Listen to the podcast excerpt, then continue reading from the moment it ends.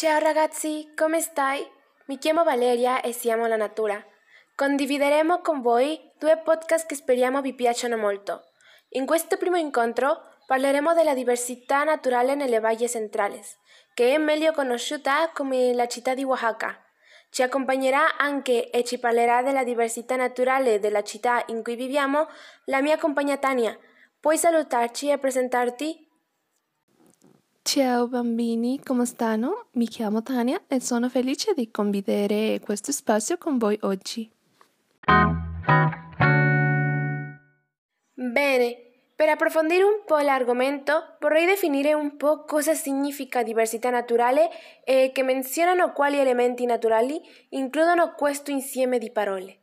La diversità naturale è anche conosciuta come biodiversità o diversità biologica, ma per capirmi meglio la diversità naturale è la varietà di esseri viventi esistenti sul pianeta Terra.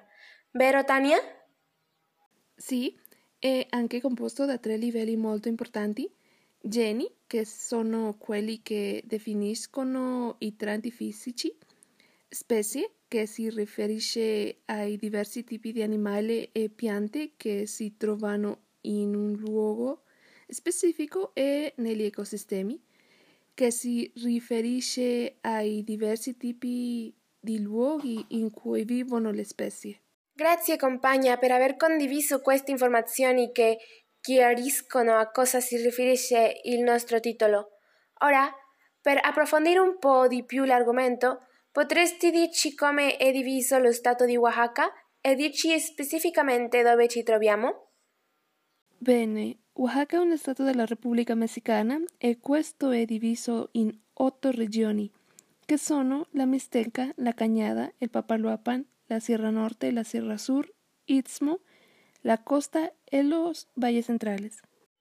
Ora, una volta che sappiamo in quante regioni è diviso lo stato di Oaxaca, è importante menzionare in quale regione ci troviamo, e questa è quella delle valli centrali.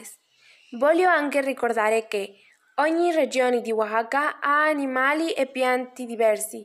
Questo è dovuto alla variazione dei climi all'interno dello Stato. Esattamente.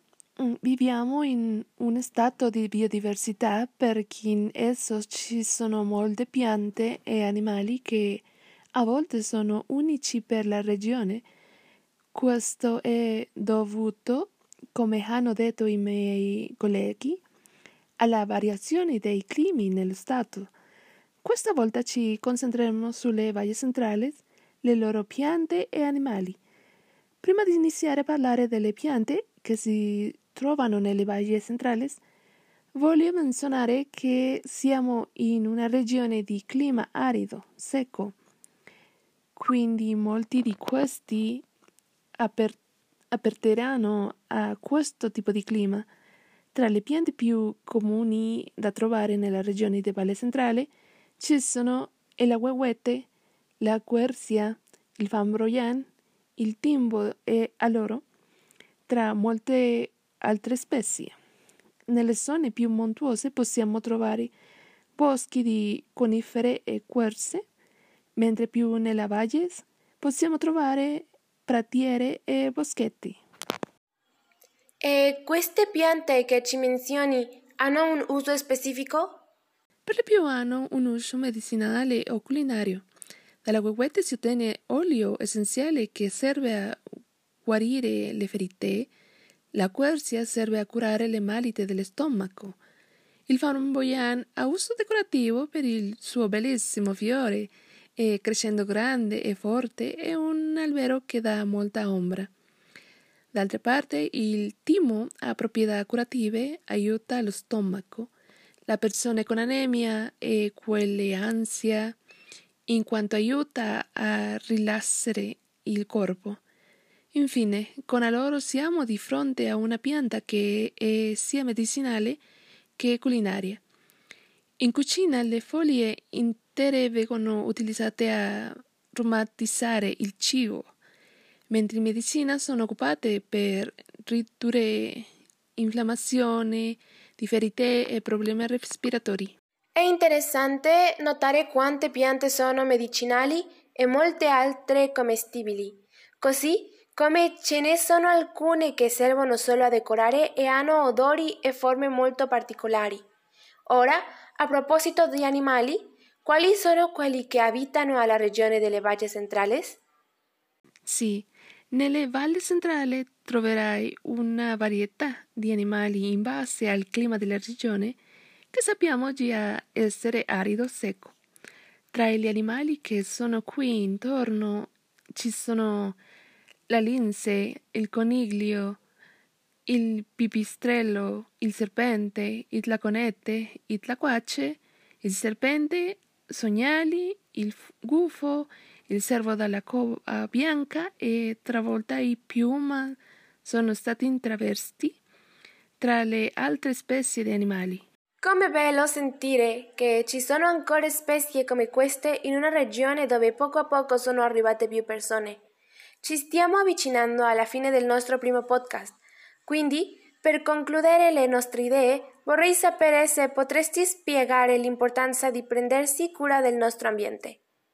Bene, prendersene cura ha molti vantaggi. Se approfittiamo solo di tutto ciò che si dà, ad un certo punto saranno finite.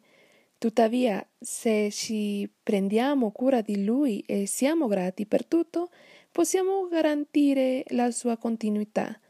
Azioni come separare la nostra spazzatura, piantare alberi e prendersi cura di loro e non gettare rifiuti per strada aiutano la conservazione dei nostri ecosistemi. Bene, siamo arrivati alla fine di questo primo podcast. Vorrei ringraziarvi per averci ascoltato e per essere stati con noi durante questa prima parte e, e il mio partner per averci dato informazioni così importanti sulla nostra regione.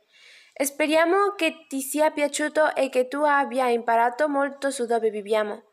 Ricordati di prenderti cura della tua casa, della nostra casa. Alla prossima, ciao!